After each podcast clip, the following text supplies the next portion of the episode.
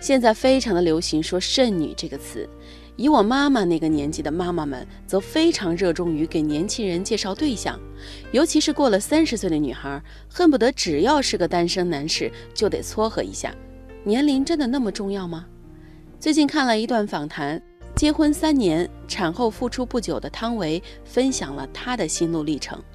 汤唯今年三十七岁了，她说小时候一直听到三十岁之前一定要结婚的说法。他内心也觉得，他的人生大计就是三十岁之前一定要结婚生孩子。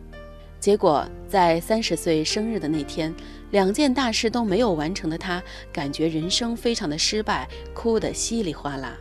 不过到现在，他说，在这样一个过程当中，我终于知道，不会什么事情都尽如你所愿，但是你可以自己去追寻，要先放下，然后才能获得。谁有权定义女人过了三十岁就过期了？作为一个独立的社会人，为什么要在舆论的压力之下失去选择自己生活方式的自由呢？年龄真的就只是一个数字，可别让时间捆绑了你的人生。当我坐在北京朝阳区一栋写字楼的格子间里，准备开始下午忙碌的工作时，我的闺蜜 Amy。在微信上发来小视频，照片里的她戎装精致，身穿长裙，背景是她心心念念许久的爱琴海，蓝宝石般的海天一色呀。她冲着镜头大笑：“我终于来到希腊了。”今年三十三岁的 Amy 是北京一家外贸公司的品牌总监，我们从网友发展成线下密友。相识已有十年，Amy 拥有令人羡慕的知名高校博士学历和漂亮的工作履历，爱美食、爱美容、爱旅游，是朋友圈中的健身达人和旅游大咖。光是三年来每天坚持 Keep 打卡的毅力，就让很多人愧不能及。她样貌普通，但是气质出众，谈吐举止落落大方。在他身上，我能够看到一种独立和积极的生活方式所沉淀出来的自信和美丽。我知道他的感情经历比较简单，只是在大学期间有一段两年的恋情，毕业以后各奔东西，自然就散了。毕业以后，社交圈子骤然收窄，工作的忙碌让他不停地出差和加班。一转眼就过了三十岁这道坎儿。前两年，她在海淀区按揭买了房，生活也终于稳定下来。在已婚闺蜜们用养娃、学区房、婆媳矛盾的苦闷朋友圈刷屏的时候，三十多岁的她选择把时间和精力投入到自己觉得更舒适的状态中去，看书、健身、假期旅游、养多肉植物。吃遍点评网的热门馆子，他的心态很洒脱，感觉开心又满足。在不太熟的朋友们眼中，Amy 一直是阳光、乐天、充满活力的形象。很多人甚至还不知道她是单身。当然，这也和她选择把哪些生活细节呈现给别人看有关系。而我还记得，在无数个深夜里，他精疲力尽地给我打电话倾诉。他说，刚刚挂掉妈妈的长途电话，心力交瘁，心碎和内疚让他难过的无以复加。他又和妈妈大吵一架，他反复陈述相亲对象价值观差距太大，不靠谱，说自己现在的生活充实又平静。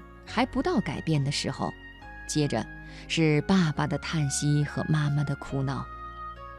春节和小长假是他负面情绪积累的高峰，他不得不频频以旅游为挡箭牌，独自跑到天涯海角，只为躲开一触即发的家庭大战。他哭着问我：“女人过了三十就这么廉价吗？”谁家生了第几个孩子和我有什么关系呀？我有体面的工作，有自己的房子住，我还有那么多一起玩的朋友。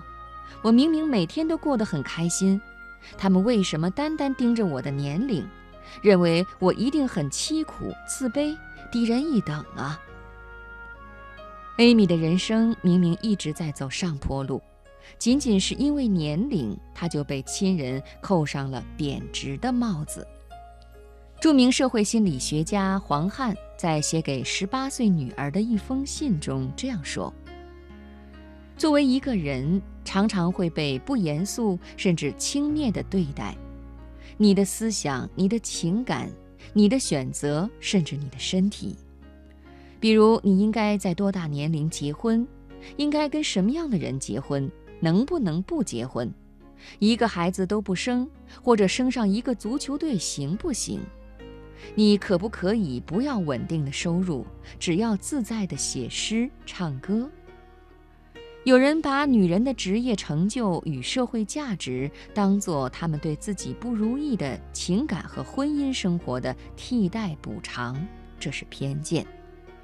年轻和漂亮当然也是价值，无奈书难恒久，注定快速折价。你要有智慧和能力，为自己创造一些能保值增值的优质资产。好性情、积极乐观的态度、助人利他、精深的专业素养，他们是生活和工作中的必需品，在爱情和婚姻里也是同样重要的。年龄不应该是女性身上的枷锁。一个女人能否以及怎样实现自身价值，和年龄无关，和个人奋斗以及自身成长有关。女人不是罐头，也没有保质期，为什么一定要被贴上时间标签呢？每个年龄都会有每个年龄的压力，不仅仅是三十岁。你要调整心态，相信三十岁的你依然年轻。你的人生充满了无限可能，开始过你自己喜欢的生活吧，什么时候都不算晚。